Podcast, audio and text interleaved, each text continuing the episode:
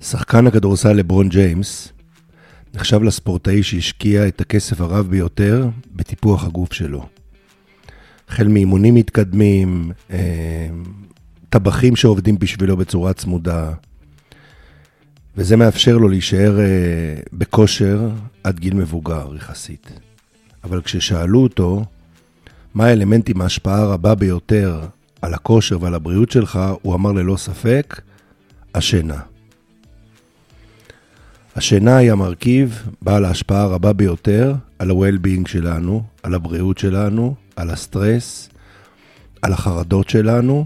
שינה היא כמו שריון, ישנת אתה מה שנקרא פחות חדיר פסיכולוגית, על האנרגיה שלנו, הפרודוקטיבית, למעשה על כל אלמנט וכל גורם בתוך החיים שלנו מדקה לדקה. אנחנו מודדים כמה אנשים ישנים בישראל. בין שנת 74 ל-86, אנשים ישנו 40 דקות פחות. הסיבה כנראה, נכנסה הטלוויזיה. היום, אנחנו ישנים יותר משעתיים פחות מלפני 20 שנה. זה מחריב את המערכת מבחינתי, ולדעת רבים, זאת הבעיה הכי גדולה של הטכנולוגיה החדשה הדיגיטלית. הסיבה שישנים פחות היא כפולה, גם אנחנו מתעסקים בטכנולוגיה, וגם כידוע, או בקצרה, איך אדם נהיה עייף. מה זה שהוא לא ישן הוא עייף? לא, הוא עייף כי מופרש הורמון שנקרא מלטונין, שזה בעצם כדור שינה. כשהוא מופרש אתה נהיה עייף. איך ההורמון יודע להיות מופרש? אם הוא יפרש כל היום נהיה עייפים כל היום. יש את הספקטרום של השמש כמו קשת בענן, יש שם אור, מעשה זה אורך גל, שאנחנו מכנים אותו האור כחול, הכחול סגול אולטרה ויולט. המוח מודד אותו, כשהוא מתמעט, המוח אומר, אה, שקיעה, מתחיל להפריש את המלטונין. למעשה בשנת 82 היה פרס נובל שקבע שאנחנו מתקש... קולטים את כל הסביבה שלנו דרך אורות. מה הבעיה? אם תחטטו בסמארטפון שלכם, תראו שיש מה שנקרא מסנן אור כחול וכולי. גם אפשר לשים אותו, אבל הוא לא פותר את הבעיה, הוא פותר אולי 15% מהבעיה. ואז מה קורה? יושב אדם אה, עייף, אבל יושב עם הטלפון לפני השינה. הטלפון מוציא לו אור כחול. למעשה, המוח שלו חושב שעכשיו צהריים. אז הוא לא מפריש את המלטונין, אז הוא עייף ולא נרדם. ככה הוא מושך, עוד כמו זומבי עד שהוא קורס, ותוצאות אתה רואה למחרת בבוקר. אני יצא לי להגיע לפעמים לדבר עם אה, אנשים צעירים, ואני מבקש לו להגיע בשמונה בבוקר. אם בא בשמונה בבוקר, אין עם מי לדבר. זה לא שאנשים אומרים, היה מרצה משעמם, הם לא יודעים שהיה מרצה. כמה צריך לישון? זה די פשוט לזכור, כל אה, גיל זה בעצם יורד בשעה. אה, ילדים בגן, שלוש ומעלה, עשר שעות שינה בלילה. בית ספר יסודי, תשע שעות. על יסודי, שמונה שעות. ילד או ילדה בעל יסודי שהם גם ספורטאים, זאת אומרת, ארבע ימים בשבוע ומעלה, צריך לישון עוד שעה, ואגב, יעני תשע, ואגב, כל מאמן יגיד לכם את זה. יש מתיחות, אידיוט, לישון, לישון קצת יותר. אדם מבוגר, פעם חשבו שכל אדם צריך לישון כמה שהוא אה, חושב שמספיק לו. אני שנים ישנתי ארבע שעות והרגשתי ערני. היום מבינים יותר ויותר, ויש המון מחקרים על שינה, שאדם מבוגר צריך להתכנס לאזור השבע שעות. אה, יותר מזה, באקדמיה זקנה מופלגת נחשבת לשנה, לגיל 85 פלוס, גם בגילים האלה מדובר על באזור השש וחצי שעות.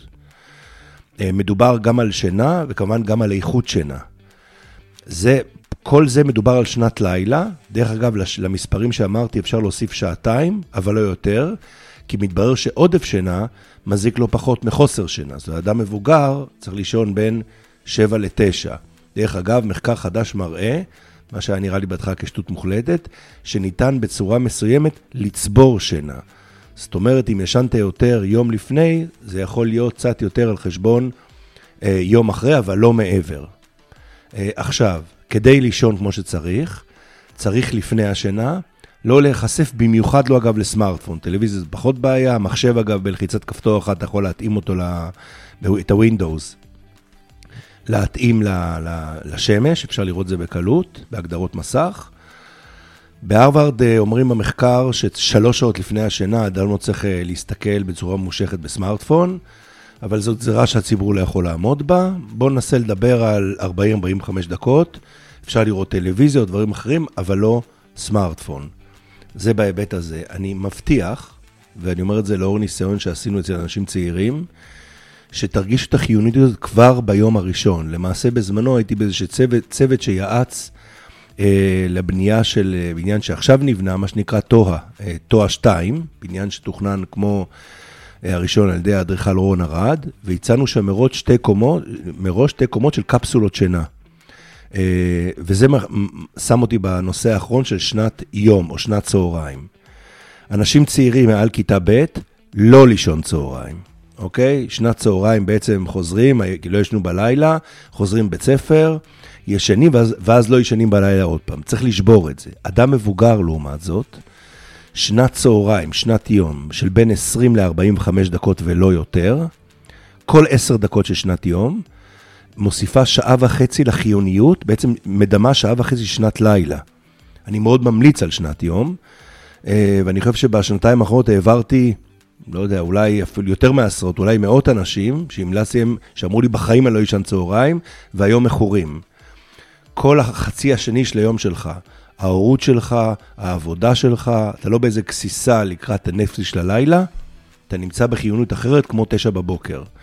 יש שתי, עוד טיפ, יש שתי שיטות לישון צהריים, אחת זה מה שנקרא להתאפץ על הספה, והשני זה ככה יותר לקדש את השינה, להיכנס. אני יכול להגיד על עצמי ששמתי לב, שאם אני ביום ואני נכנס לישון, אז בחמש דקות הראשונות אני שוכב במיטה ומחייך לעצמי בטירוף. והגעתי עם מסקנה שאם אתה ישן באמצע היום, יש לך תחושה, לא יודע איך להגיד את זה, שדפקת את המערכת. ולכן ההמלצה שלי, שימו שעון חצי שעה, תחייכו חמש דקות, זה מאוד בריא. תשנו את החצי שעה 40 דקות וכל, והרווחת כל המחצי השנייה של היום, אתם באנרגיה אחרת לכל מה שאנחנו עושים, ה-well-being שלנו ברמה אחרת, העבודה שלנו היא אחרת, היחס שלנו לסובבים שלנו, אי אפשר לעבוד עם אנשים עייפים. והעייפות וחוסר האנרגיה הזאת, אני רואה אותה בכל תחום בחיים. אז תודה לכם ולילה טוב.